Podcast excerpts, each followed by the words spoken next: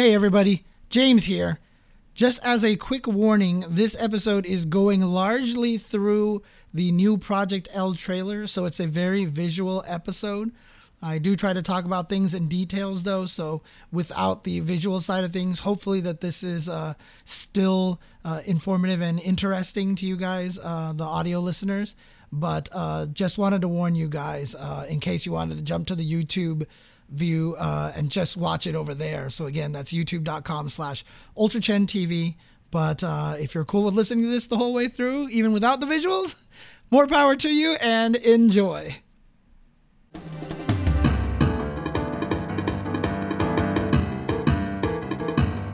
Hello, everybody. Welcome to the Not Tuesday show. My name is James Chen, and uh, for today's episode, we are moving on to the main meat topic at hand here, and that is out of nowhere, we got a bunch of new Project L information, and I know a lot of people have been waiting for more information about this game. Now, again, the way they're presenting it, we might not get this game for quite some time, but uh, they keep throwing out these numbers. Like in this in this video, I think at one point they say something like the gameplay is 30% or something like that. So what we're gonna do here is I'm gonna run the trailer first right away so we can just watch it together. And I might intersperse a few comments here and there. And you can also listen to the things that Tom Cannon and uh, talk about, uh, both obviously super old school members of the FGC.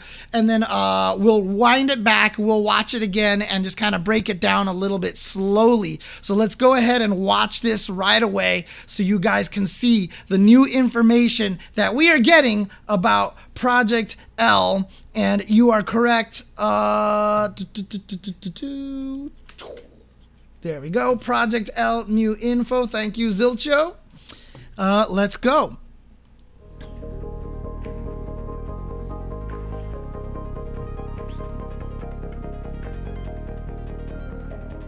Hi, everyone. This is Tom from the Project L team. I'm back with our second promised update this year. Our last two updates focused on the big picture. We're a free-to-play, tag team fighter set in the universe of Runeterra. I know at this point you're probably itching for some details. So this time, we're gonna send the year off right with a deep dive into some of our core systems. Nice. But first, here's a quick update on Illaoi. We revealed Illaoi in our update last August. Back then, Illaoi was in the initial DNA phase of development, where designers, narrative writers, and artists explore concepts for the character's visuals, thematics, and overall kit design. Over the past few months, the team has taken Illaoi from concept to an early playable form. Illaoi is now live in our internal playtests, with this early draft of her model and kit. What you're seeing here is about 30% complete, Right now, the team is focused on fully realizing her combat fantasy. I see. As a big It's brawler that's and 30% narrowing in on the complete. Got it, okay. attacks. Meanwhile, the art team continues to work on her model, animations, sound, and VFX. She's still got a lot of work to be done, and that means it's time to talk about our big update for today, Project L's gameplay.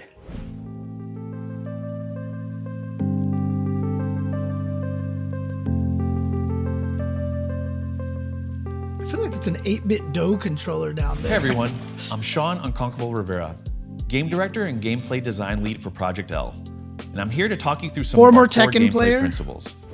We want to create a game where you can have fun right away, while also rewarding you for the time you spend mastering it. Our dream is making sure our champions have fast, powerful abilities, look really sick while doing them, and are even more powerful when paired with flexible systems. Gameplay that has quick, fluid movement at its core is extremely important to us. Mm-hmm. We believe there are a ton of opportunities for player expression and mastery through how you move. Movement is almost Project always L, one of the best walk, ways to run, individualize dash, players. Chain dash, jump, long jump, and super jump. And on top of that, many champions have their own unique air mobility options. Putting your champ in the right place at the right time is a skill that you can gradually get better at over time. We also want to incentivize action. This means making sure that your offense is rewarding and that your buttons are worth pressing. Plus, we think this makes playing and watching more exciting.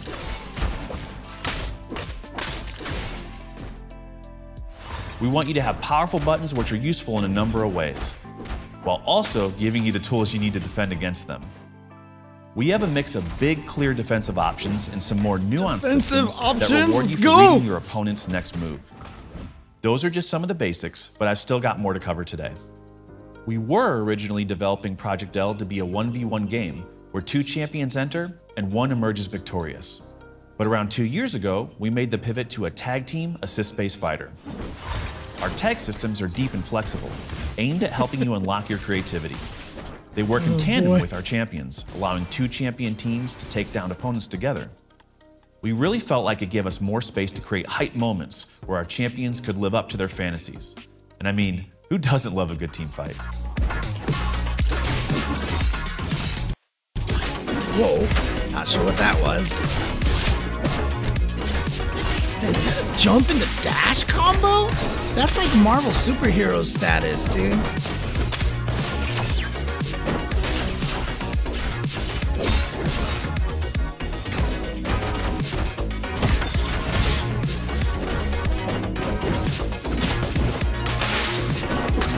So cool.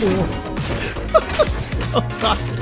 Yeah, like I said, when we get a chance to break this down, we'll be able to see a lot of really cool things happening here.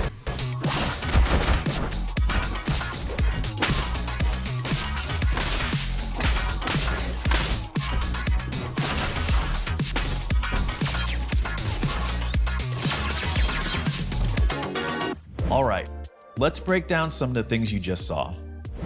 Your main champion, which we'll call your point, and your assist champion can set up some killer combos using all of our tag systems. But for today, I want to focus on three of them assist actions, handshake tag, and dynamic save. These names aren't locked, so they may be called something different the next time you see them.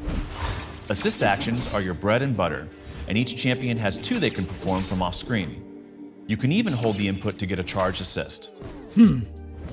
Handshake tag lets you immediately swap between your point and assist champions as long as they're both on screen. When combined with assist actions, it also lets you set up some really powerful pressure sequences, and you can even use these to extend your combos. as So well. gross. The last tag system I want to talk about today is Dynamic Save, Project L's combo breaker. At the start of each match, you have access to your Dynamic Save ability. Dynamic Save lets you call your assist champion on screen in an attempt to save your point champion. If successful, the results can be explosive.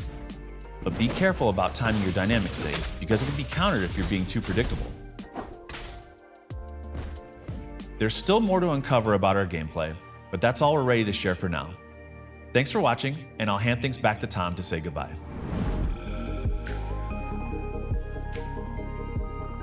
Thanks, Sean. We're pretty pumped about how things are coming together, and I hope you are too. As always, let us know what you think. Also, Third strike. thanks to all the tournament organizers who met with us at EVO last summer to share your thoughts, feelings, and hopes for Project L's hmm. community and competitive scene. We're making this game with you in mind, and we want to empower you to keep pushing our community forward. Finally, for those of you out there looking to get into fighting games for the first time, try finding a local scene in your area.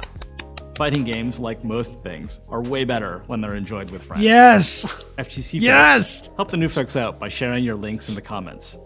Thanks so much for everything, and stay tuned Yes. for more next year. Fighting games are a social genre. Thank you, Tom Cannon. Fighting games are a social genre. Thank you, Tom Cannon. And uh, yeah, so uh, even though Romano Cheese, I live right next to the Riot offices here in Southern California, Project L is being developed in NorCal. Now, obviously, I know Tom and Tony and a lot of the guys working on the game itself. So, have they invited me to come and play? No. so, you know, if they want, you don't mean to come and try it, you can definitely, you know how to reach me. It's not very hard to find me. no, but one of the things I will say is, is that I am going to suck at this game because I am terrible at all tag games and assist games. So uh, it, it'll be very difficult for me to get good at this game. Uh, it's going to be interesting. This is going to be uh, an interesting one for me to play. Now, obviously, for you know, a lot of people are talking about its futures. You know, oh God, I'm going to jump into it, deep diving into this, commentate, and everything like that. I'm actually gonna play a very kind of low key. Uh, I'm gonna I'm gonna be very low key about this game because again, I have no background or history with League of Legends. Right, so uh, I'm not gonna be able to jump in here and be like, "Oh, that's so cool," because Ahri does the things that you know she does in the game, and oh, that's so cool. That's like a version. Like I, like I have no clue. So it's kind of the same way I'll probably treat Dragon Ball because if you notice, Dragon Ball was a game that I also did not try to jump into or commentate or anything like that. So we'll see how it goes. Uh, we'll see how it goes. Yeah, some people have told me that just to watch Arcane, that they said that this seems like it's going to be very, very based on uh, uh, Arcane's uh, storyline. So, and I've heard Arcane is amazing, whether you've played uh, League of Legends or not. So I might have to check it out uh, at some point in time. But let's actually go through this video little by little and break things down uh, as we go through here. So cool, uh, you know, uh, artwork here showing people playing on joysticks. What I'm going to do here is I'm going to set the speed to just a little slower to give me time to see things and pause and be like, oh, yeah, sick, nice but you know requisite people typing. And here's tom cannon one half of the twins of uh, tom cannon and tony cannon. In case you guys are unaware these are the guys who created evo. They're the ones who created ggpo in the first place. So again tom and tony cannon are like the backbones literally of the fgc if it was not for tom and tony cannon the fgc would literally be an extremely extremely different smaller and less uh, less played place. because uh, as much as you know some people deny the dark ages the dark ages were there in fighting games i mean look there's just there's no way there's no there's no way to get around it. There were dark ages in fighting games that Street Fighter 4 basically uh, revived, got us out of. And during that time, the interest in fighting games, especially in North America, maintained largely because of Tom and Tony Cannon. So, uh, very much ups to them and their efforts and the things that they have been doing for the fighting game community uh, for a long time. Yeah, they were working on uh, the most unfortunately named game in the world. Uh, they created a game called Stonehearth. And uh, it was like a Civ kind of game. And I think it did come out eventually. And then all of a sudden, uh, I think was Blizzard announced Hearthstone, and then it was just like, well, oh god! And they had already created all their assets. They had already, you know, filed for all the licenses and the copyright and stuff, so they couldn't change the name of the game. So you know, it's just like, oh my god, like really, really, oh man. So that's the situation there. But uh, let's keep going here. Second promised update of the year. You know, I mean, good on them. I forgot there even was a second promised update. So the fact that they uh, are, you know, I didn't even remember it was going to happen, but this is cool. But again, the ever so important showing people on keyboards here. I don't recognize anybody here. So these are all people that I am not familiar with. So I didn't see any like Pat the Flips or or Ed Moz or anything like that in this. Yeah, itching for some details. So a lot of people are itching for some details. You can see all the cabinets back there are PlayStation 5s or uh, PlayStation 4s, actually. I'm sorry, it looks like.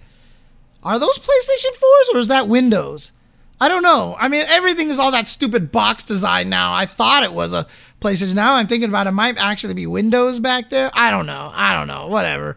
Uh, but again, Illaoi uh, yeah, PS4s, they look like PS4s to me, which honestly is a good sign, right? This is a Riot developed game. People think it's going to be like, oh, they're not going to put it on consoles or blah, blah, blah. But obviously, uh, with Tom and Tony in charge and having so much history in the fighting game community, it seems uh, hopefully that they will do a good job making sure that, you know, Riot plays well with all the events out there so that Evo, CEO, Combo Breaker, etc can all run the run the game and you know there won't be any of those things you know early on in league of legends days players and commentators for league of legends were not allowed to play other uh, uh, mobas or commentate other MOBAs. You know, like they were forced into exclusivity. That eventually went away. But uh, that hopefully is a good sign that that's that'll be the same thing here with the fighting game stuff as well. So yeah, obviously Riot can put their foot down on things over Tom and Tony, but I mean Tom and Tony, like if you've ever like I have the fortune of meeting and knowing Tom and Tony, like. Tom and Tony are those kind of people, especially Tom. I mean, someone in the chat joked earlier that Tom's the evil one. That's like Tom is awesome, Tony's awesome. But the thing is, when Tom and Tony speak, you listen, okay? They were very important people even before the fighting game community stuff. So uh, these guys, uh, they know how to explain things. They're very good at presenting it, what it is that they're trying to do, which is why when I used to be essentially Evo staff, like I would come up with all these ideas and I would talk to Tom and Tony and they'd be like, no, because, and I'd be like, you're right. I will shut my pie hole up now and continue forward. Like these guys, uh, this is why I have so much loyalty to Evo uh, because honestly, you know, Tom and Tony really knew what they were doing. They really knew what they were doing, and I put a lot of faith and belief into what they created.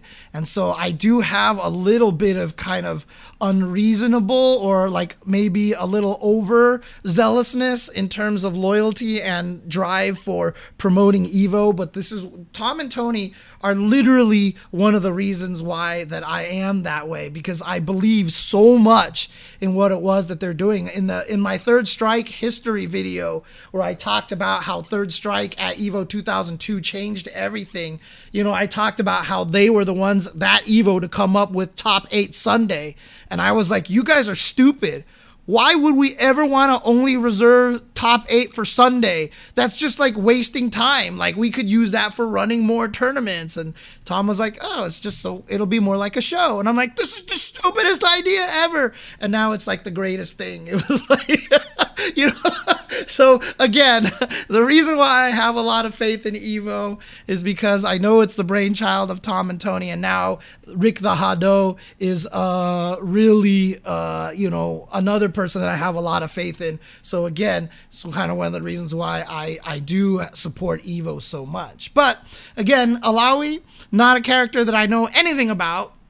Now, the one thing that I want to ask about though is the art style. Now, obviously in League of Legends, the art style is very small. The heroes are very small on screen. But is it really kind of similar art style? Is League of Legends a little more art uh, cell shaded or is this more arcane style of graphics right here? Does this more represent of what uh, uh, Arcane is more like. Dude, I should just have Tom and Tony on one of these days to not talk business, but just to talk about their history. So you guys know all the shit that they did for for fighting games in general. Because every time you get Tom and Tony onto a stream, you want to talk about Project L, you want to talk about Rollback, you want to talk about Evo, but I just want to get them on so we can just talk about Tom and Tony like honestly, I just want to get them on so we can talk about them. So that's it. Because th- so again, if you guys remember, at one point in time, Evo had the Canon Awards. Evo was presenting the Canon Awards to people who contributed to the community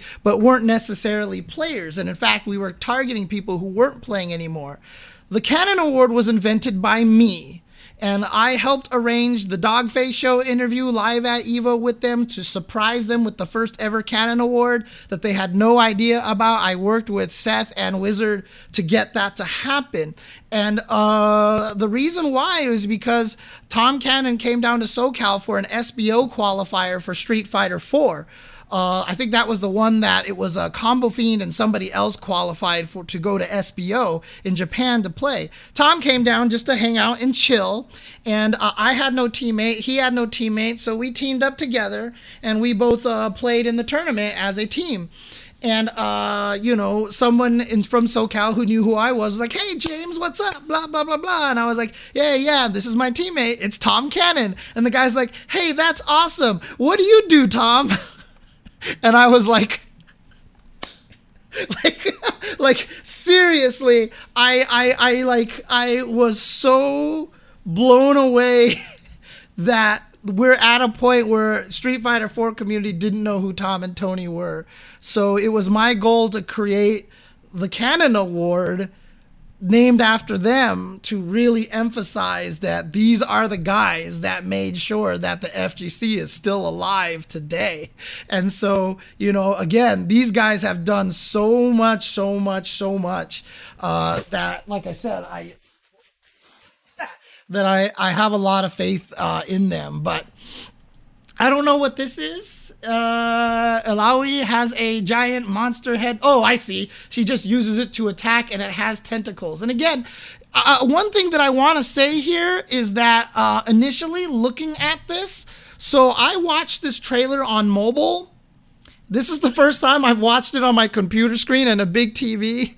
God, I, I thought it looked really good on mobile, but seeing it like here on the big screen and on a big monitor like this, God, this game is I mean, even for probably still earlier in the development, this this this game is really beautiful. It's like a cross between Guilty Gear style with the cel shaded, very cartoony look, but it's still fully 3D instead. So it's really neat looking.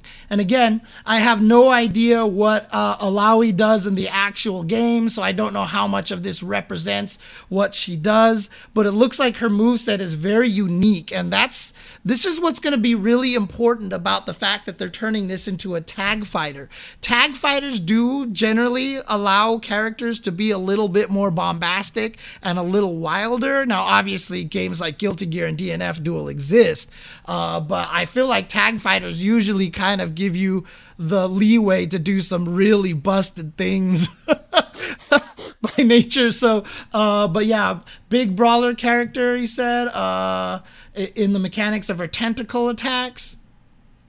But she looks really cool. She looks like she has a lot of interesting moves. Now, again, based off of what we're seeing, we still have no idea how many buttons the game uh, are going to be, etc., etc. So call them ganks. Actually, that would actually be really smart because isn't that what it is? Like, like if you lure somebody and then your teammate jumps out of the bushes and attacks, that's called a gank or something like that. I don't know. Again, I have no League of Legends knowledge, so apologies here. I'm making things up as uh as I feel like it but again just giving you an idea of just what goes into creating a character and stuff. So like that's that's what i liked about those scenes is you really get an idea of what it is that uh, it's going to be. And again you know uh, prowler says it looks like abc special type of game.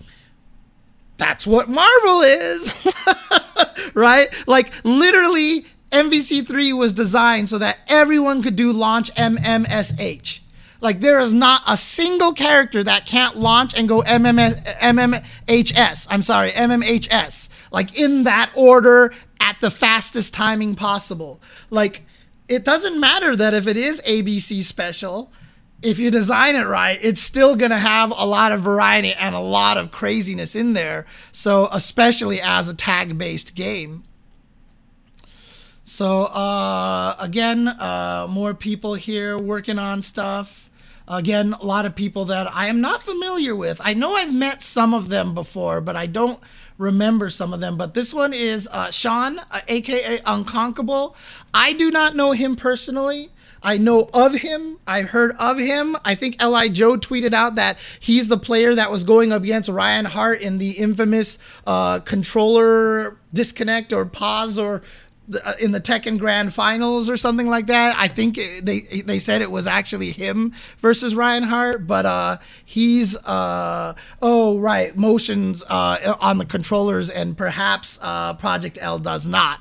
We don't know yet. Maybe we'll see. We'll see. But that uh, that ha- we'll see what happens. Oh, the, this game has the most potential for two people playing together on the same team because fighting game online feels pretty lonely. Yeah, actually, it'd be pretty sick if they actually figured figured out a way to do 2v2 directly at the same time, uh, not even like waiting for your turn like Street Fighter Cross Tekken is. If they could figure out a way to make the game work as a literal 2v2, which would be hard because then you get heading into Guilty Gear Isuka territory where you need a button to turn you around so that you can block attacks, or you make it like it's Tekken where you hold neutral and it you automatically block, right? Neutral is an automatic blocker, so that if the opponent opponent sandwiches you, you can just block by holding neutral or straight down. So it'll be interesting. Okay, so they did confirm simple inputs in the previous trailer. Okay, gotcha. So it's simple inputs. Rising Thunder was that way too. So, um, but uh, let's keep going here. So this is Sean Rivera, uh, again a. Uh, longtime Tekken player here. I didn't even know he was on the team, so that's awesome. Shout outs to Sean being on the team as well. But again, let's take a look at this really carefully over here. Uh, let's go back a little bit and let's, let's just analyze this footage that we're actually seeing here because we're getting a lot of uh, interesting footage. And even Pat the Flip, who's now his job is literally teach other people at Riot how to play fighting games so that they can learn how to play Project L. What a cool job, dude. what a neat ass job. But uh, here we go, and you can see where it's paying off. Even uh, Pat the Flip said that he was surprised by some of the footage that they were coming up with here. All right, name of these champions Name of these champions. Help me out here. Help me out here. Who is uh, this guy on the side? Oh, is it not in HD right now? What is it's not in HD? Holy crap. There we go. Now it looks even better. Darius and Ekko. Here we are. So Darius and Ekko. Why is it not on? Okay. Anyways, I, I'm mad. So Darius looks like big brawler axed guy. Ekko seems like a fast, sprightly kind. it's a maybe it's a maybe it's Grappler McGrabass versus uh, Swifty McFasterson. Um, but again, uh, a game where you can have fun right away. Looks like a B. Oh no, it looks like a crouching kick. So that might be AA or something like that. Because that looks like a B. B two hits into a big C there. So that definitely looked more like an AABC or maybe it's a punch kick slash heavy slash kind of game. We're not sure yet at this point in time.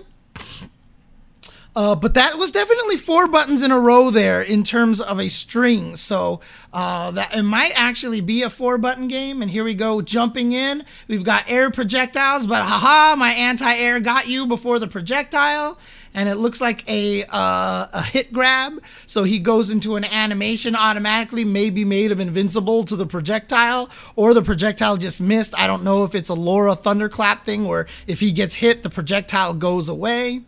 Uh, but you can see that, and it leads to a cool combo here. Blam, knocking you back, and then again what I like about this sentiment here, our dream is making sure our champions have. Fa- oh, OTG, okay.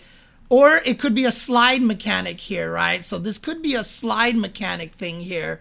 So he gets knocked down here, and it looks like it's a cert. Yeah, he's still sitting. So this is probably a special real animation that allows him to be uh, quote OTG'd or continued to be comboed here. So boom, but it's a restand. So the restand, and so now you get a restand sign situation. That knockdown will probably only be once per combo, uh, as a lot of these games tend to do to limit it but he's got a launcher, smack smackaroo into smack smackaroo. But you know, he's uh, what Sean is saying here. Our dream is making sure our champions have fast, powerful abilities. This is important because what he says here right next is look really sick while doing them.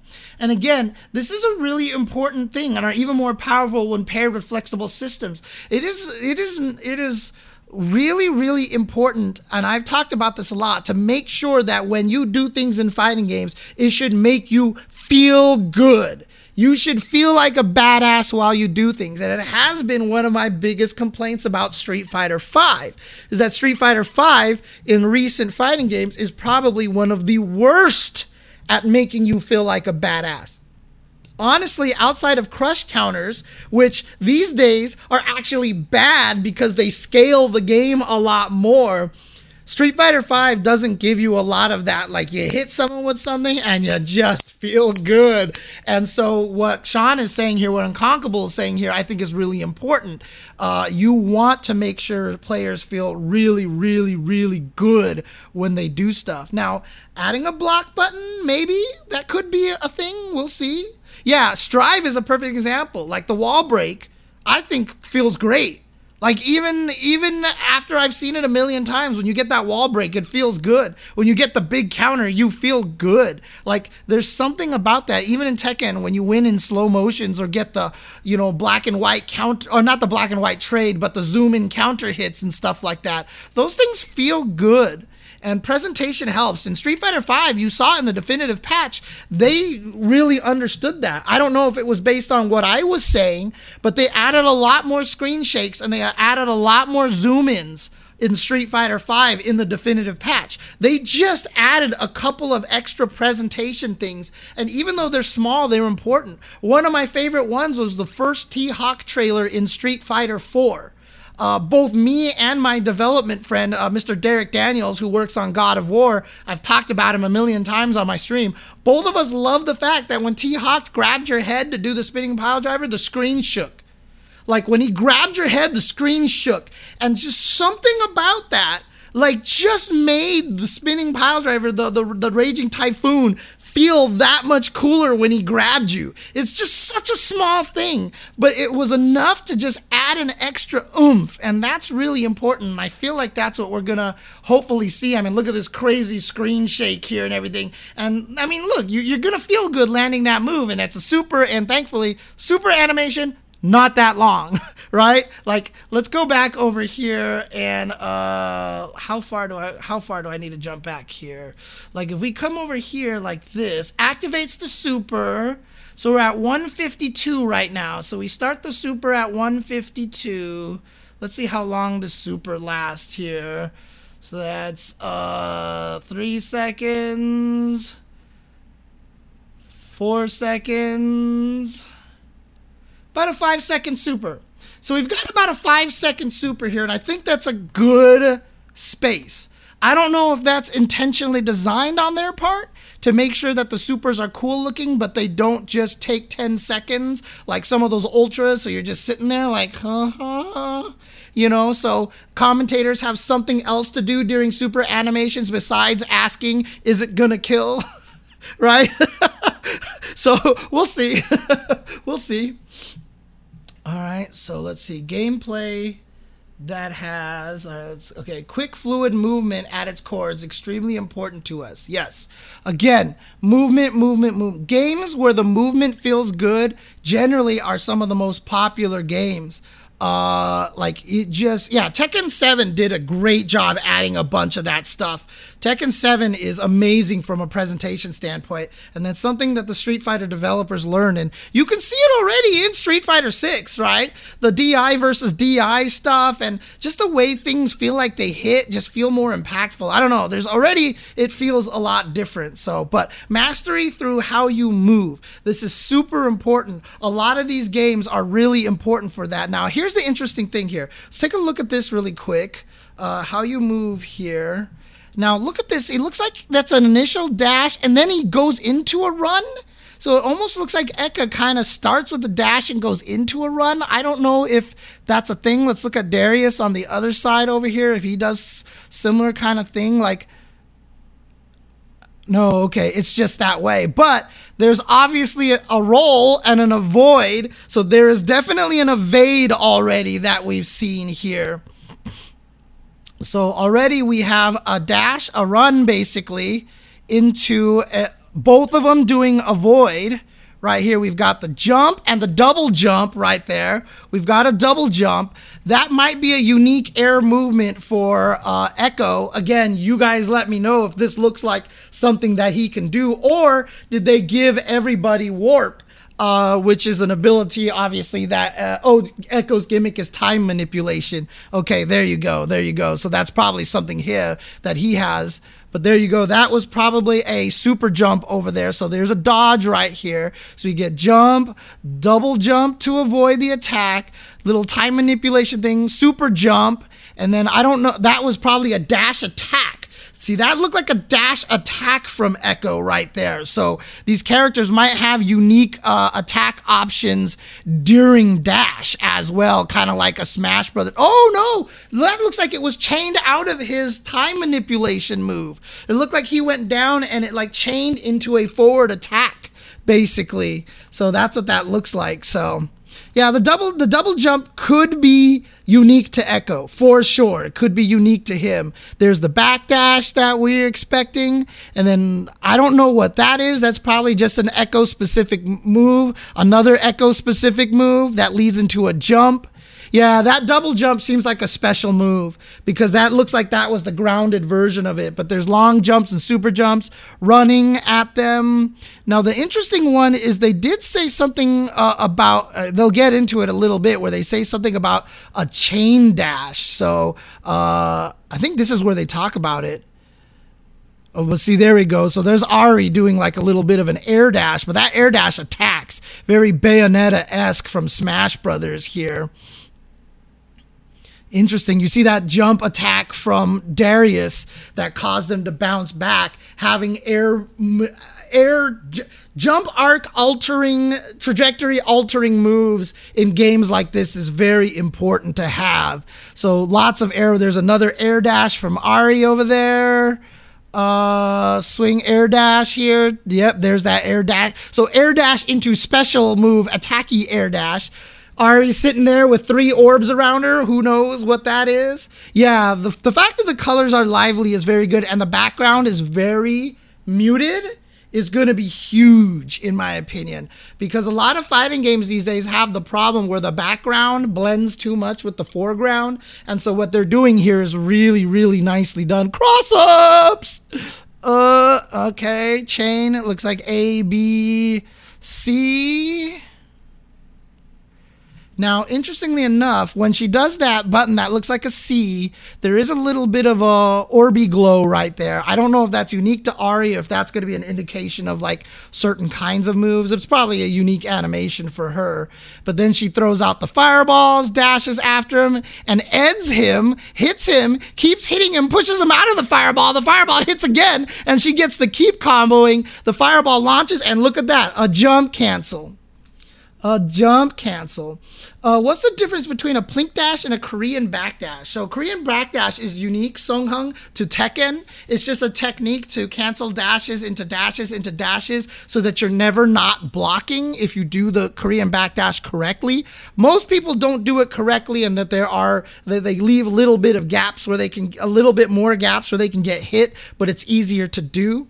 But uh, plink dashing is a bug that was existed only in Marvel vs. Capcom 3, which allowed you to kara cancel a normal into a dash by plinking buttons. So you dash, do a button, kara cancel it into a dash, etc., etc. It's even different than wave dashing. So wave dashing in Marvel games is canceling a dash into crouch, into dash, into crouch, into dash, into crouch, because the crouch puts you essentially into neutral. So you dash with the buttons, hit down to crouch, dash with the buttons down to crouch like this, and so you repeat that, and so you basically just kind of wave dash. They called it wave dash because the way you hopped a little bit, but it was a name that was taken from Tekken because Tekken had the had the wave dashing kind of first, and so that name got appropriated into Marvel uh, essentially. So um basically so uh but yeah so what he's saying here is putting your champ in the right place at the right time is a skill that is fighting games.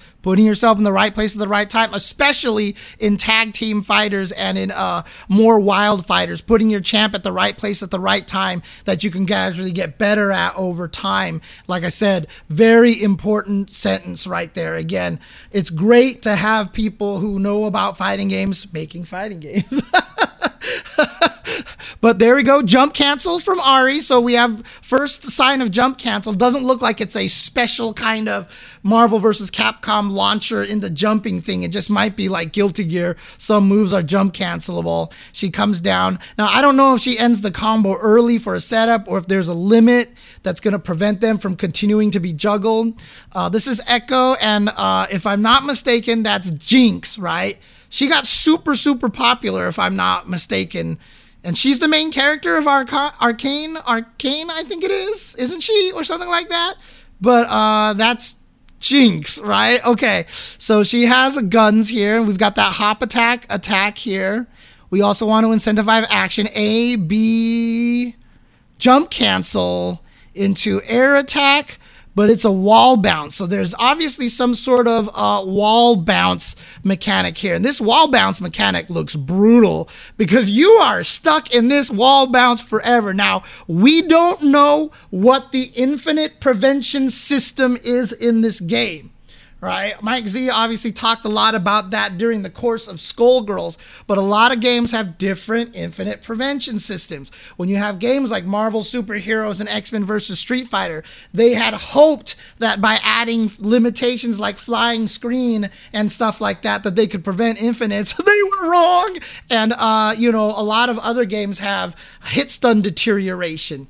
We don't know what this is going to, how this is going to work. We don't know what the infinite prevention system is. And in a game like this, it's going to be very easy to find infinites. Stuff like this, the wall bounce, that sit real animation that the guy could be restood and juggled. Very easy to make sure that there's only one of those in a combo. You just set a flag so the next time it hits them, they don't wall bounce, they don't fall into the sitting position, but you're going to have to find ways to prevent easy infinites like against tall characters, Strider versus Sentinel loops, or easy Iron Man style infinites where you just juggle somebody by repeatedly jumping over and over and over again. Be really interesting to see what kind of infinite prevention system that they implement into the game. But we've got the wall bounce here, special move thing, special move thing. Yep, there's that forward attack that we saw before and it looked like there was a follow up. Someone said it looks like he whiffs a jab for timing, but I actually think that that's just part of this move. It looks like like he comes here and kicks and just goes into that and then he just jumps like like if you hit them low enough on the ground maybe it actually combos or something like that Mm-mm. Have there been some Team Fighter without touch of death combos? It's hard to prevent that, but MVCI is one of the closest ones. Although people have found them, they're usually very gem dependent. They're very, very gem dependent. Um, boom. Yeah, grounded probably won't air launcher, right? And then here we go, a ground bounce. So we've got evidence of ground bounce here.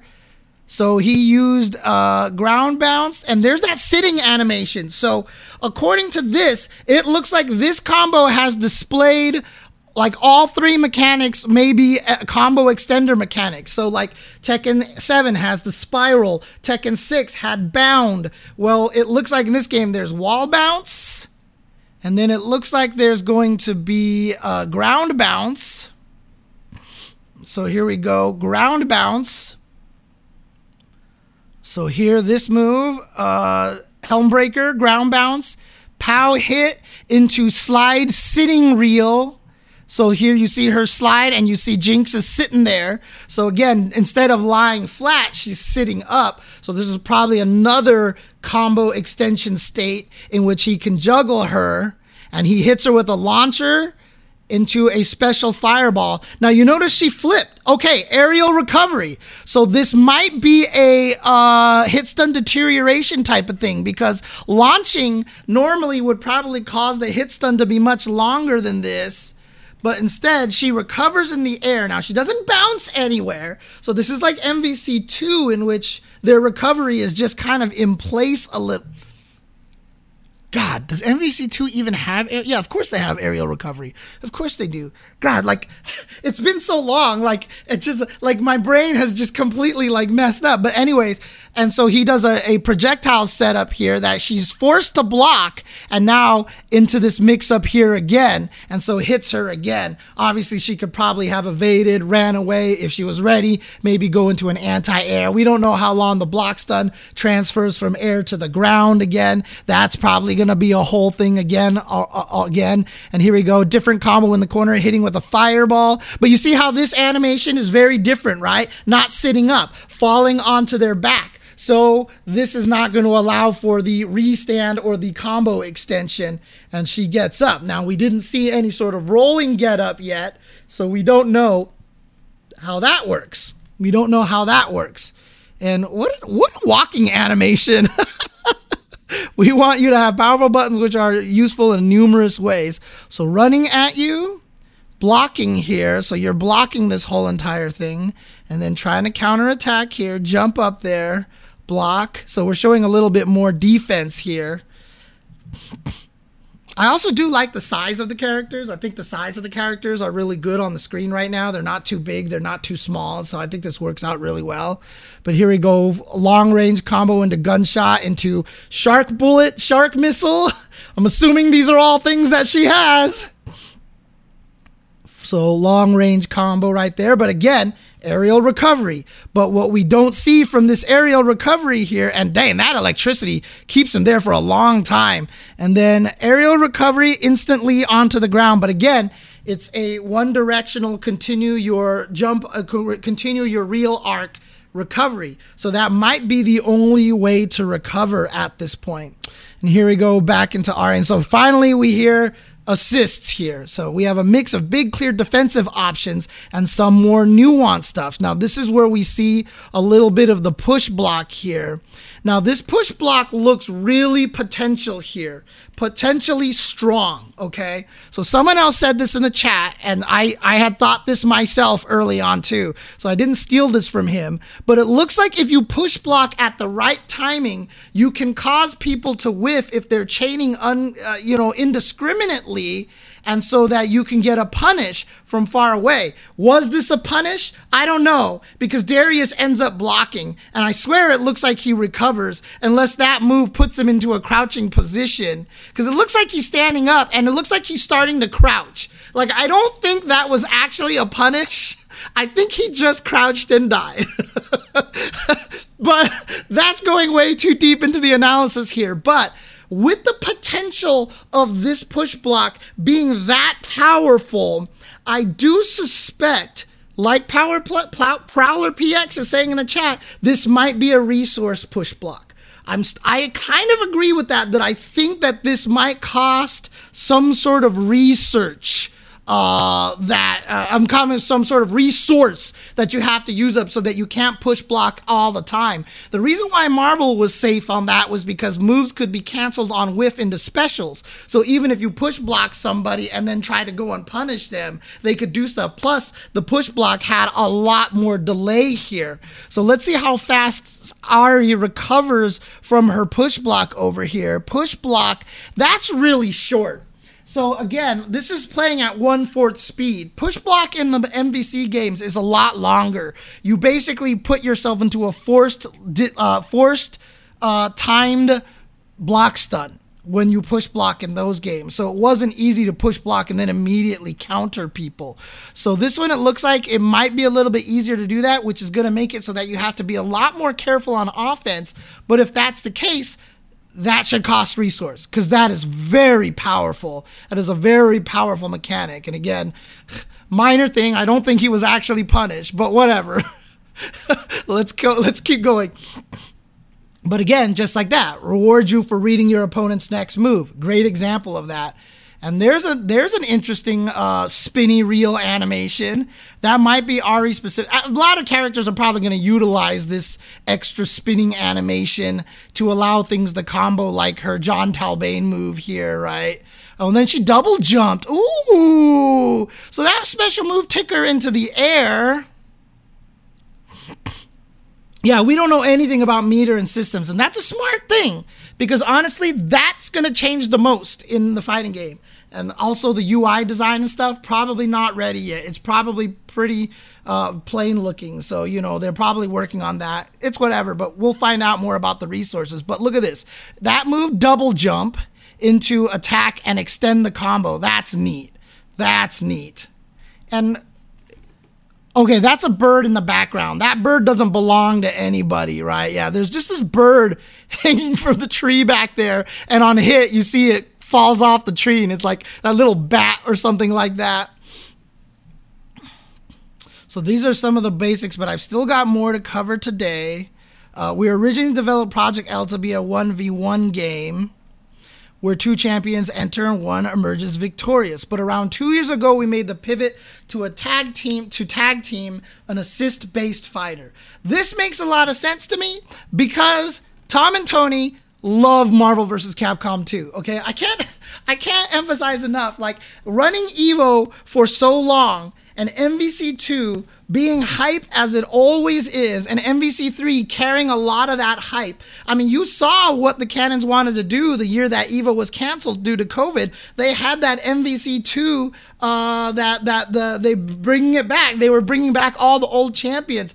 They they like that kind of game. It's it's one of the most fun to watch. It's one of the most fun to play. And so I think them going in that direction was probably like, yeah, let's do it. And that kind of like I said gives you the reason to go a little bit crazier. Like imagine DNF Duel being an assist game. Oh man, that game would be just absolutely degenerate, but I mean even more degenerate, but I think it could let the play characters get away with being as crazy as they are. Mm. So I think uh, that's kind of what we're going with over here. And so, uh, pivot to a team base. Our tag systems are deep and flexible. And so this is really cool here. We're going to find out a lot more information. So this is the regular tag. Uh, see, deep and flexible, aimed at helping you unlock your creativity. So air combo into her John Talbain move and then another John Talbain extension, double jump into attack, call the assist, push them into the bomb, perfect timing, jump up and just, ooh, get a ground bounce off of the down version. Yo, into, I don't know what this is. I don't know why the screen went dark. I, is this an EX? Is this an EX here? I don't know what this is, or is it a super? Because that's not like crazy, crazy super animation, but it's something. they work in tandem with our champions, allowing two champions to take down opponents together. But yeah, you see this lo- the combo extension off of that. And interesting. So Here's something interesting as well. I, I, I'd have to go through the video and watch this a little more carefully to see this, but they're glowing white while getting up here. Uh, Rising Thunder was a game that used a lot of color to indicate states. So when characters were invincible, they often glowed different colors, or when they were like throw invul, they would grow different colors or something, or they would flash a different color or something. I'm assuming that this glowing white means invincibly waking up. And now, when that flash goes away, they can actually be hit. That's my guess but we really felt like it gave us more space to create hype moments. yes, uh, with our when our champions could live up to their fantasies. And I mean, who doesn't love a good team fight? Exactly. And so here they just show a bunch of gameplay here. Uh, so boom, just hit her first, call the assist, boom, the fireball assist right there, which allows him to extend. And oh, look at that. That's a ground reset. So this pops her in the oh no it's on the ground okay she's on the ground that fireball knocks her up but this move restands the opponent and looks like goes into a canned follow up, which lets him continue to chain. We saw that move where he slams him down for a ground bounce and gets to keep the combo going. And again, notice the notice the screen shake. Notice the screen shakes here. Uh, I have some seen some people say they felt like the screen shake might be too much, but I like it. Notice another thing here. This move glows blue. Armor? Armor, perhaps? Armor? That's what I'm guessing at this point in time. Thank you for the sub, uh, Zezkaz? Whoa, I can't pronounce that. Uh, but yes, I'm assuming blue might mean armor because that looks like an armor move right there. Right? Okay, so here we go. Throw a fireball, get jumped in on, sucker. And there we go. Oh, I don't know if that was a combo. I don't know if that's a combo. Because, uh, but in any case, it looks like you might be able to combo. So games like UMVC3, MVC3 and UMVC3 took away the need for it. But games like Marvel Superheroes and MSH, basically you maximize your combo by doing jump attack into dash attack. And it was something I really missed from UMVC3 because it was a fun thing to do jump attack and a dash attack. The reason why Marvel 3 eliminated it was that most of the time when you changed buttons, your character automatically moved forward. So the extra dash momentum didn't really add anything to it. But the old games, you had to add that extra dash momentum to be able to land more hits uh, by doing jump attack and dashing. I kind of missed that a little bit from those old games Don't know if it's actually going to work here though, so we'll see here. Yeah, it does look like it might be a counter hit. It looks like it might be a counter hit on this jump attack. Like, pow. Yeah, so that big flamey thing going across the screen might be an indication that there was a counter hit or that little green orb or both. But in any case, it looks like A, B, C again into special move, perhaps, into the assist. Ahri does that. And then here we go. This game is definitely going to take a lot from BB Tag because the ability to go from assist call into actual active character is so BB Tag, right? This is a BB Tag system. And it was one of the things that made BB Tag really busted. And so this game is going to be kind of busted. However, if you notice the tag, uh, it looks like it's not as fast as BB Tag. When BB when it happened in BB Tag, like it just looked like it was like see there's enough of a freeze there that you'll see later on when they do the left right mix up on it. I think the freeze there is designed to make it less just completely unreadably so, like so, like when BB tag when you switch to the other character, one, it was hard to see, and two, I don't think it's froze the screen very long at all. So it was just like it was scary. But this one doesn't seem like it's to be as busted. It looks like there's to be potential for for it to be a little more fair as long as you're aware of what's going on. But interestingly enough, that that didn't fully combo there. So that hit, hit, and then this follow up here hit into follow up was blocked. Not a true combo, but a dash cancel. A dash cancel. Is this you not unique to Ahri? Is dash canceling your move unique to Ahri? So is this designed for them to block dash cancel, pow, and now she's glowing? So either this is just to indicate to you that someone dash canceled, or this is a sign that it used resources. We don't know yet, obviously, but dash canceling seems like it might be a thing unless it is an Ahri specific thing. So dash cancel over here, glow, and then goes for the throw. Uh, and then here we go. Jinx shooting low, hitting the legs. So that looked like A, A, B into C. Oh no, that might be special move right there. But and then able to get the link. Oh, interesting.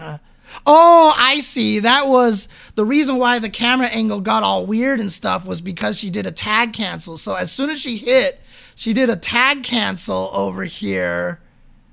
And you see the uh, teammate jump in here. But that zoom in is weird. That's the first time we've seen that zoom in there. So yeah, it could be a tag launcher. It could be a specific mechanic for tag launching. Uh, might be, might be. So, uh, oh, so you're saying you're thinking that the, the the different colored sparks are showing which buttons are being used. So that that was yeah. I mean that usually how it works. Boom, boom, and then pow. Eh, maybe we'll see. We'll see because he's just doing nothing but orange sparks over here. But here we go again. Ahri throwing out that fireball, gonna chase after it. Jinx is blocking it. Keep the string going over here. Overhead into assist, into tag or handshake. No, actually, yeah, okay. So she handshake over here. So this is a very MVCI thing, right? So I hit you with this, I call the assist, I change over, but then I do the uh, I do the burst mechanic. So it might be one of those things. If you see the opponent use a resource to extend the combo, you use your resource to stop it to at least not only get out of the combo, but get rid of their resource at the same time. But I like the fact that it is a big giant explosion. But okay, this is interesting. Check this out. Look at this. Boom, assist in here, but it looks like the guy bursting just burst and stops, but the original point character is still point because Jinx is standing up right now and immediately goes into a fireball while Darius is still on the screen. So Darius is still on the screen, but Jinx is already attacking, and then Darius goes away. Now there does seem like a version of this where the character stays, which I think we're no, this is the cool one here. So Jink has a clap trap here. That's what I'm gonna call it, a snap trap, because it looks like the creature from Donkey Kong Jr. and Donkey Kong Jr. They called them uh, I think they were called clap traps actually. Or snap traps, I can't remember. But they look like the Donkey Kong Jr. thing. But she can hit it, but she then calls the assist, and then the assist hits it and then he tags, and then he can still hit it. That is so cool. Like that kind of interaction is like, yes, yes, let's go. Because the amount of creativity we're going to get out of that is going to be quite sick. I think that that's really, really cool. And yeah, you see it hit him. It hit Darius right there. And now he rolled through him, baited out the attack. Oh, whoa, that actually hit on the way through. So he hits him here, pow, runs over, he attacks. That, oh yeah, like there's like a delayed attack or something like that. Interesting. Okay, so here we go. Air combo over here into the bomb. Kaboomy, kaboom boom. And then backs off, and here we go. Jinx looks like she has some special hopping move into a jump attack. What the hell was that? Oh, second hit of the chomper. Got it. Okay. So let's see here. Oh, there's the armor. Remember, I said the blue probably means armor. And guess what? Haha! Showing you that the armor took place. So they have a big, giant pinky triangle to show you that the armor happened here. Bam. And then screw you, Jinx. Plow into Ahri here, attack into that follow up, and now I'm Ahri. So I want to extend the combo here. Blammo, blammo, blammo. Pull you back in. Well, actually, just do that and then set up the fireball. And again, what it looks, we have not seen, and again, same situation. Jinx, when she gets up, uh, Jinx, when she gets up, flashes white for invincibility period. See, invincibility period. And then stops flashing white. So I think that, and the other important thing is there's, I don't think anywhere in this video we're gonna see anyone with a wake up option. So it seems like to me, Tom and Tony and whoever's doing the battle design really wants to make you hold that mix up when you get up. I think they really, really want you to hold that mix up. So there we go. Oh, dang. And then Ahri, after throwing that fireball, what does she do on her side? She throws the fireball, hard tags into Darius, and then Darius is the one coming in to use the fireball. Okay. So Jinx has the low kick right there, a low kick into bomb jump. She bomb jumps herself. So her demon flip is a bomb jump essentially. That's actually kind of neat. What a cool animation. So her special move, she bomb jumps, boom, blows herself into the air, cross up, but she turns around. Is this going to be more like the games where when you go over like Mortal Kombat, where you go over? No, because she was not on the other side when she started this. She was not on the other she was not on the other side. So this is just a move that might just turn around and hit the other way. This might not be a cross up, but more like a taco kick. This might actually be like Iori's taco kick, just a move designed to hit in the other direction. Uh, I can't remember now, Death by Poke, what Rising Thunder had and didn't have. I can't remember now. But here we go. That looks like light medium into Ekko assist, Gatling gun, and now I'm going to extend POW combo here, POW launcher. We saw this. This was the wall bounce, if I'm not mistaken.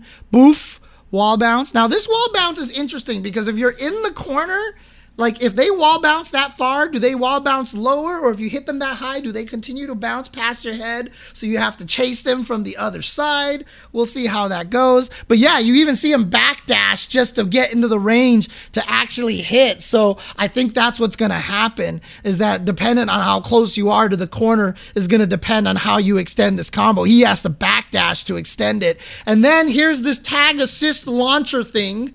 Here you go. Looks like tag assist launcher. Yeah, so there's just a special launcher into change characters thing.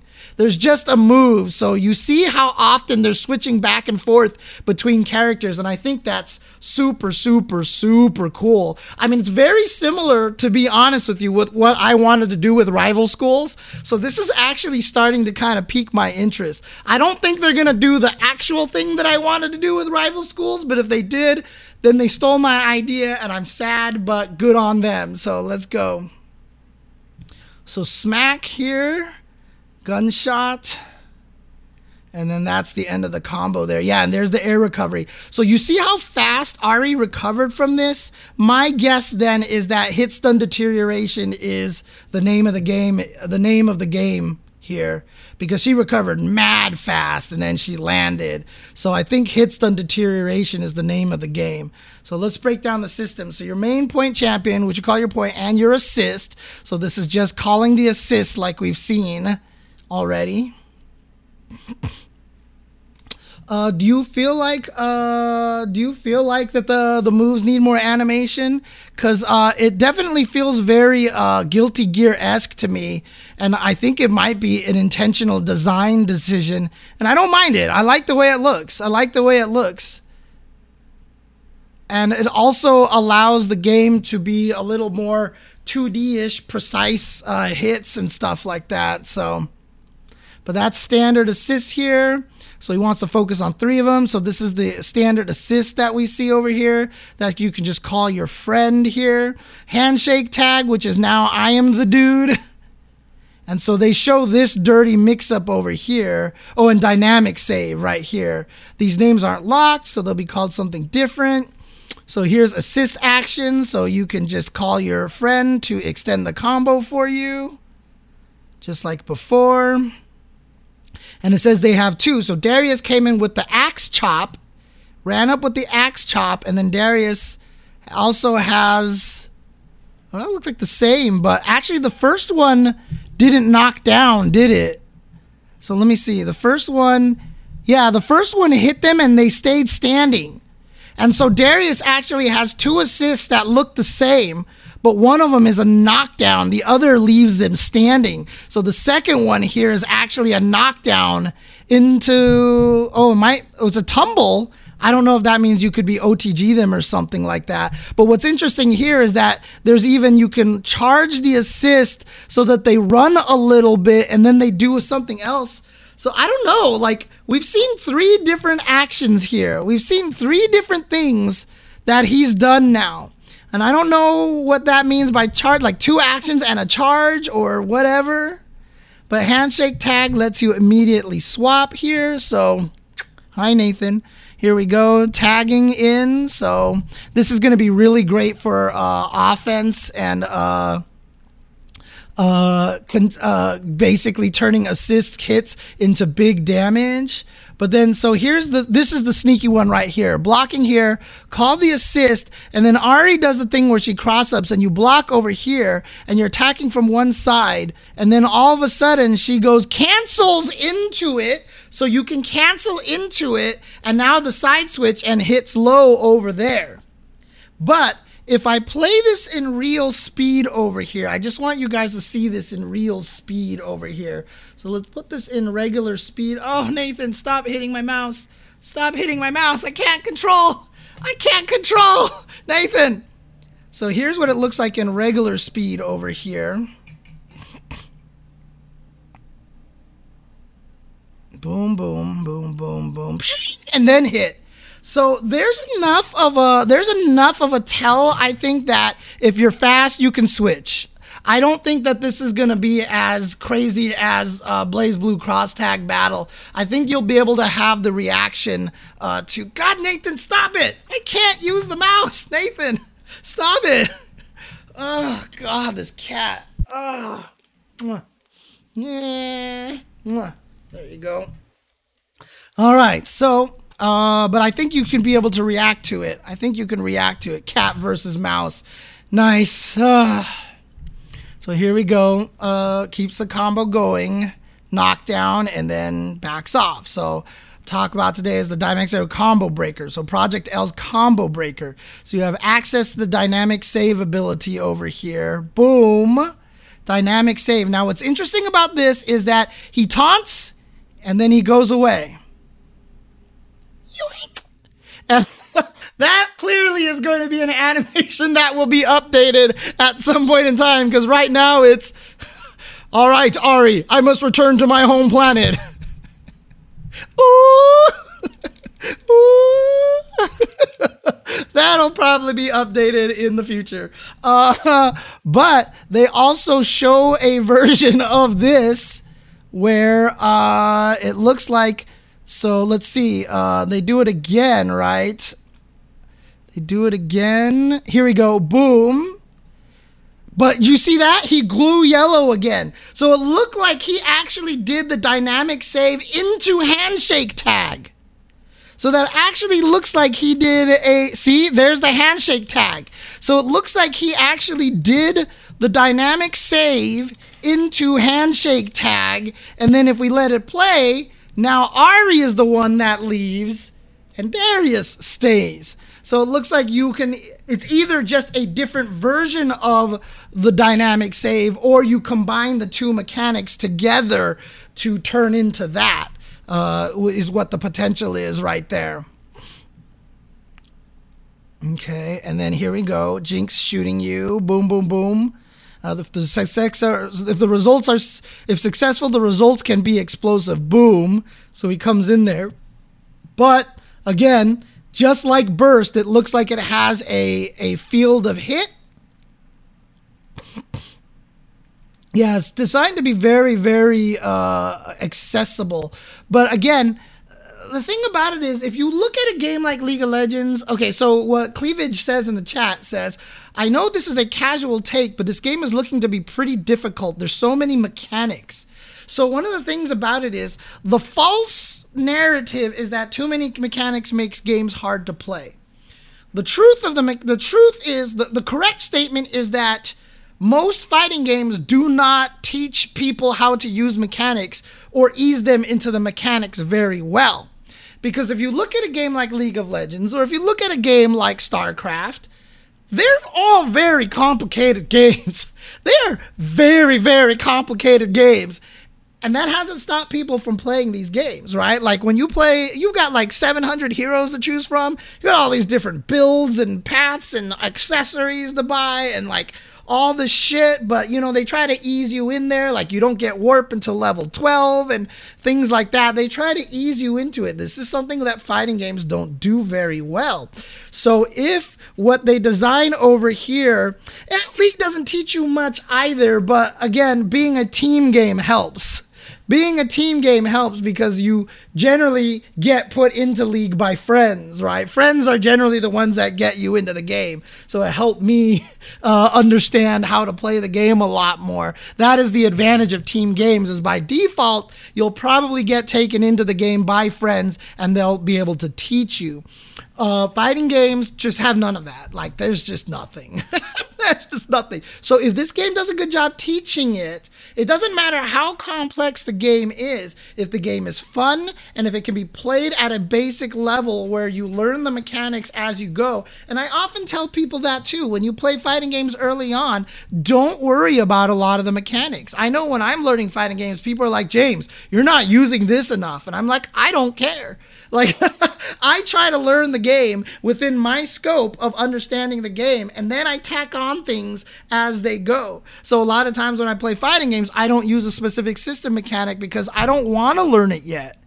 I it's actually better if I play the game without it. Think to myself, God, I wish I had a mechanic that did this. Wait, I do. And then you understand why that mechanic is useful. If you try to learn everything all at once, it's it's hard. It's very very difficult. So Oh, so some people saying Valorant was even really, really, really difficult. Okay. Sidestep more. Yeah, exactly.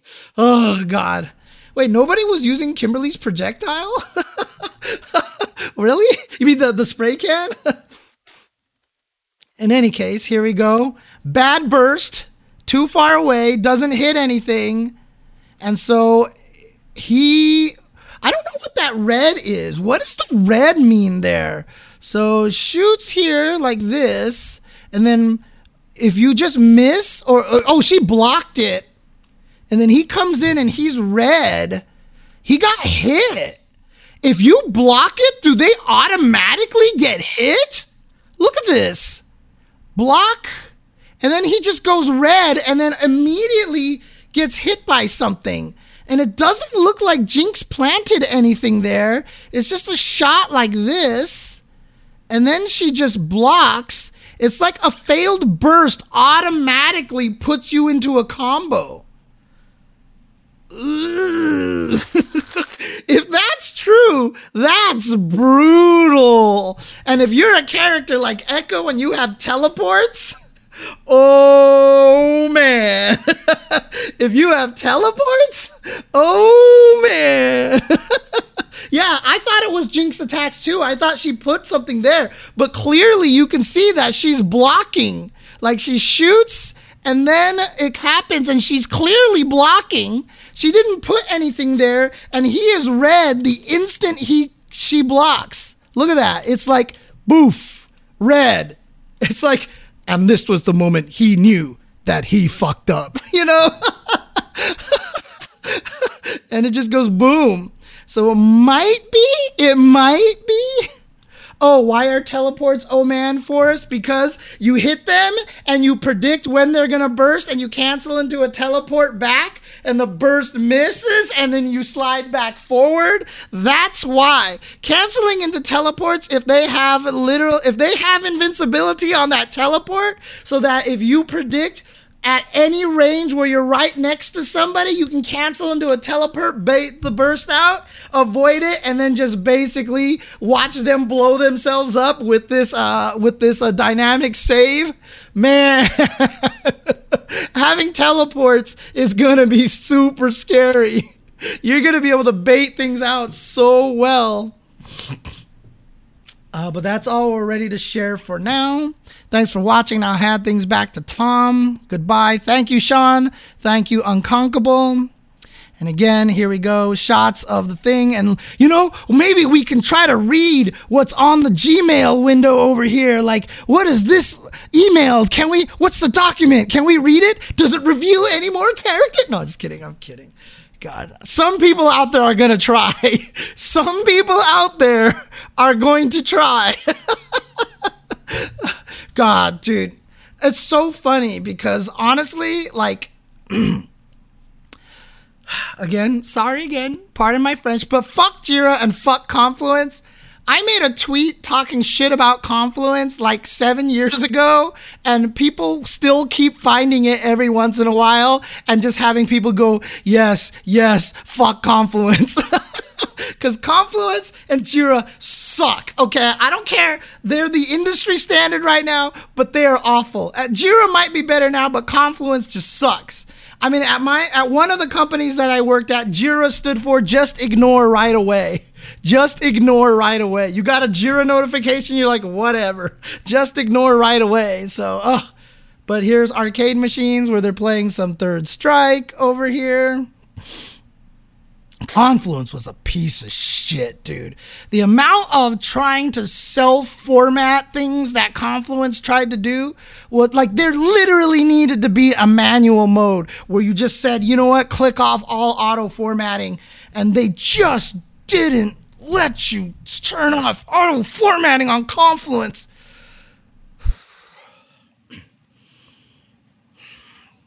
So, anyway, they're playing Third Strike in the background over here, which is really, really cool.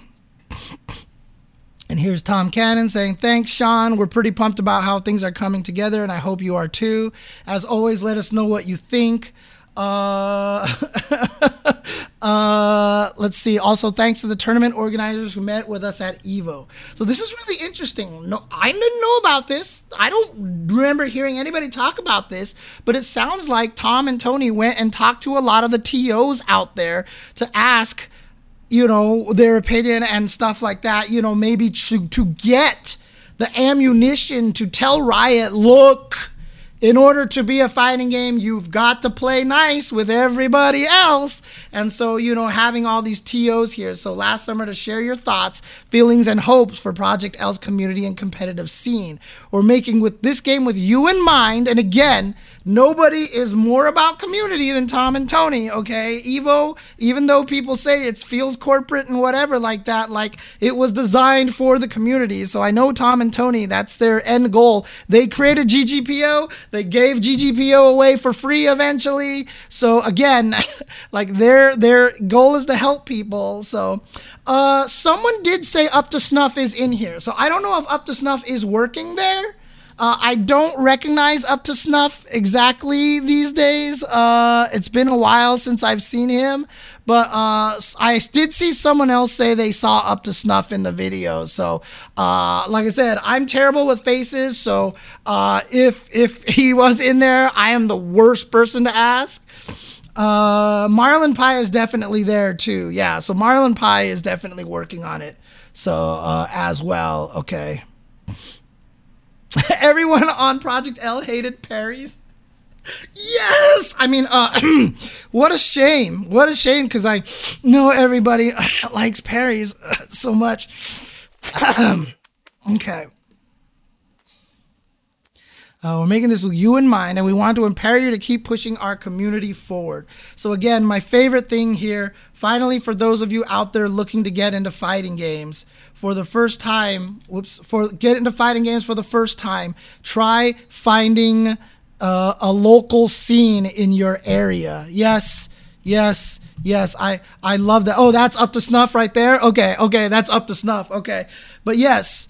I love this sentiment. I love this sentiment here because obviously Riot is going to be good at creating the online. They're going to have a lot of advantages for this game and everything like that. And yet, and Riot, you know, League is known not necessarily for the LAN parties and stuff, but just playing with your friends on Discords, etc. But to have them talk about this and still show that this is one of their focuses, in my opinion, is a very important thing.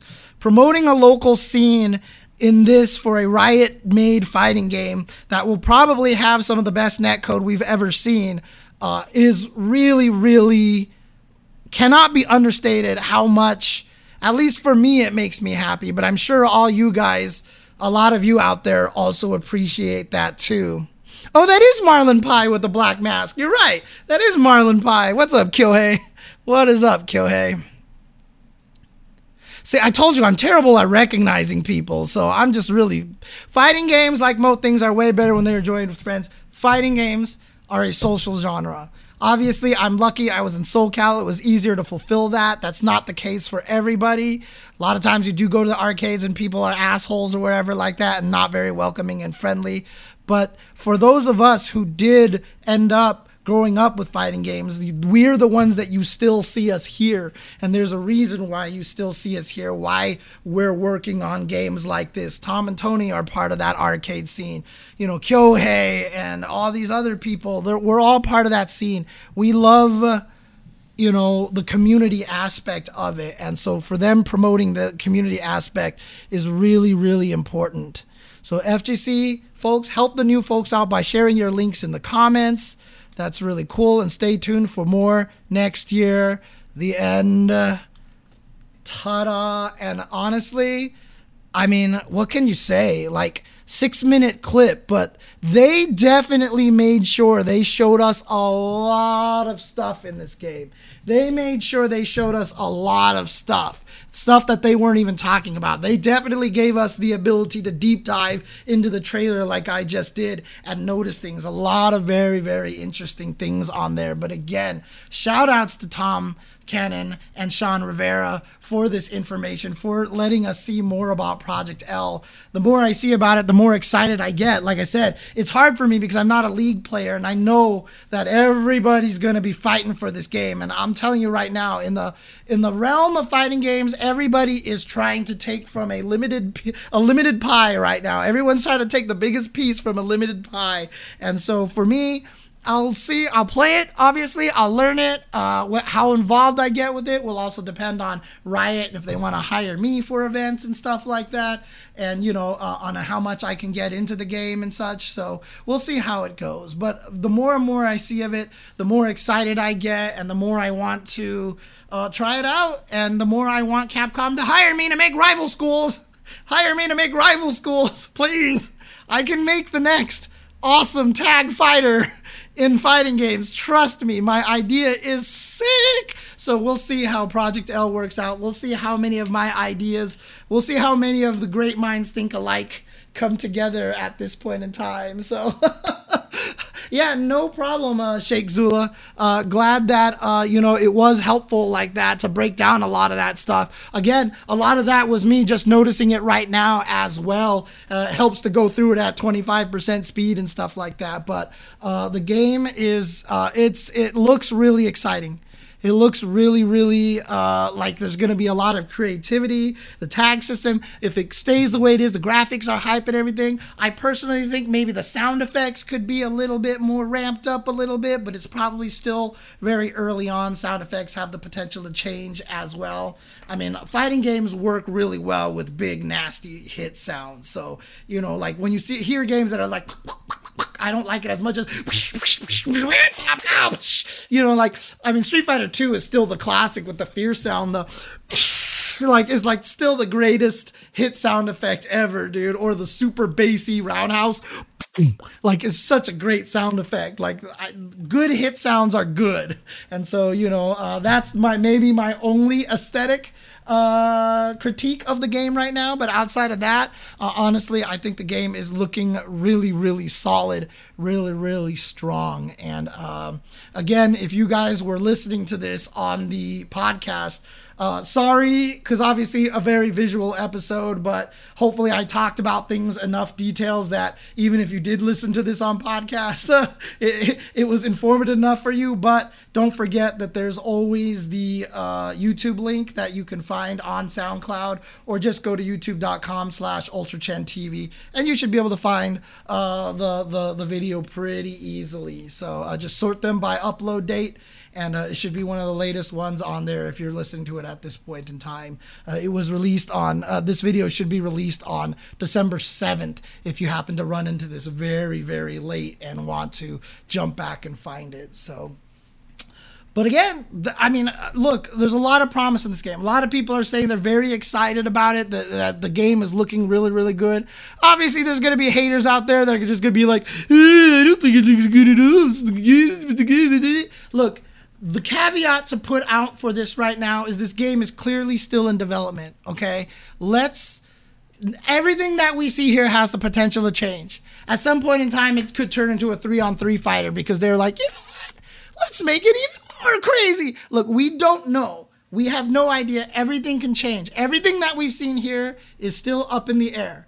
So let's not take anything that we've seen in this video or anything that I've gleaned from this at face value, even like the dynamic save automatically punishing itself or whatever happened there that we're not sure.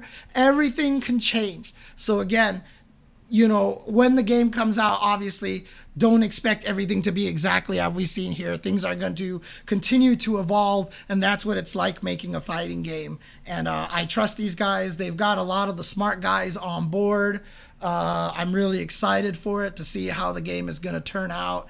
And like I said, I, I have so much implicit faith in what Tom and Tony do. I know obviously there's a lot more people working on the game. Uh, you know, so it's not just a Tom and Tony thing. There's so many pieces and moving parts to it. But again, uh, I just I, I I know that those two are very smart guys, and the amount of things that they have done right in the history of the FGC has been astronomical. Like I said, two of the, if not the most important in the fighting game community, in my opinion. So again, uh, keep with that all in mind. The game looks sick. Uh, I'm excited for it. I think it looks like it has the potential to be really, really big. We are entering a very exciting time period because between Street Fighter 6, you know, currently Guilty Gear Strive, Tekken 8, and Project L, like we have the potential here for some of the biggest, most popular fighting games ever. And uh, we could be ready for a big, giant community explosion here. And uh, we are poised and I'm really excited for that. And I really, really, really hope it happens. But at the same time, that's why I'm glad Tom and Tony focused on the community because we also have to be careful of that, right? You know, people often say FGC hates esports. We don't hate esports. We just hate a certain type of esports, right? We need to be able to grow, become a big thing, but then also maintain the identity of what makes us us, right? We don't want to lose our personality in a lot of this stuff. So as we continue to grow as a community, we have to make sure that we maintain a lot of what made us who we are, right? And that is a lot of it is through community. A lot of it is the anyone gets to play mentality. You put up a quarter, you play. That's how it worked, right? Nobody ever said you can't play. Even if we didn't like you, even if you were a stranger at an arcade, you put up a quarter. We, that just meant we wanted to beat you down really badly. But if you started playing and being competitive, you all of a sudden kind of just became part of the crowd. You could earn your way into that. And that's what fighting games are about is that you have the ability to fight your way into that upper echelon. And everybody has a chance and there's no limitation. So open bracket tournaments community locals all these kind of things so important for the FGC. And I really, really hope that that is something that we maintain if we do grow bigger with the Street Fighter 6, with Project L, with Tekken 8. Uh, like I said, Strive is already a great first step. Biggest selling fighting game, Strive, uh, Guilty Gear game ever, right? And uh, definitely uh, got a lot of people into fighting games. And so let's keep that momentum going. Project L looks awesome. I'm super excited for it, but uh, I think that's all I'll have to say here, unless anybody's got any questions or anything like that. Anything last thing that they want to say about what they saw from Project L. But I think that this is, um, uh, I think, uh, game looks good so far. And uh, is when's it coming out? Probably not for a long time. It seems, I mean, Riot has the rule that they want to release things when they know it's good, right? And so uh, you know, I'm sure that they'll take their time working on it until it's at the point baking it until it's at the point where they feel like it's ready to be released. And again, Riot's not really in a position, in my opinion, that they're in a rush because I think they're doing just fine. so I think they can take their time with it. And so, you know, uh, like Miyamoto said, and this is actually a real quote, not just a fake attributed quote, but Miyamoto did say that a, a late game can be good, will be good eventually, but, you know, a game, a bad game is bad forever, basically. Now, that's obviously not as true because, you know, games do get patched and stuff like that, but coming out bad hurts your reputation uh, and really hurts a lot of momentum, unfortunately. So, seems 2024 at the earliest with Arcane season three. Yeah, it could be. Absolutely, could be. So, um, I haven't seen anything about a leaked move list for us, so that's very, very weird. That's news to me. But even if there is a leaked move list, don't show it to me because I don't want to know. I hate leaks. I like being surprised by things. Yes, uh, again, if you're listening, yes, that noise that you hear, that's Nathan again. He always knows when the stream is about to end, and so he shows up. So you're gonna have to listen to me do this again. kitty. There you go. Whoa, hungry boy.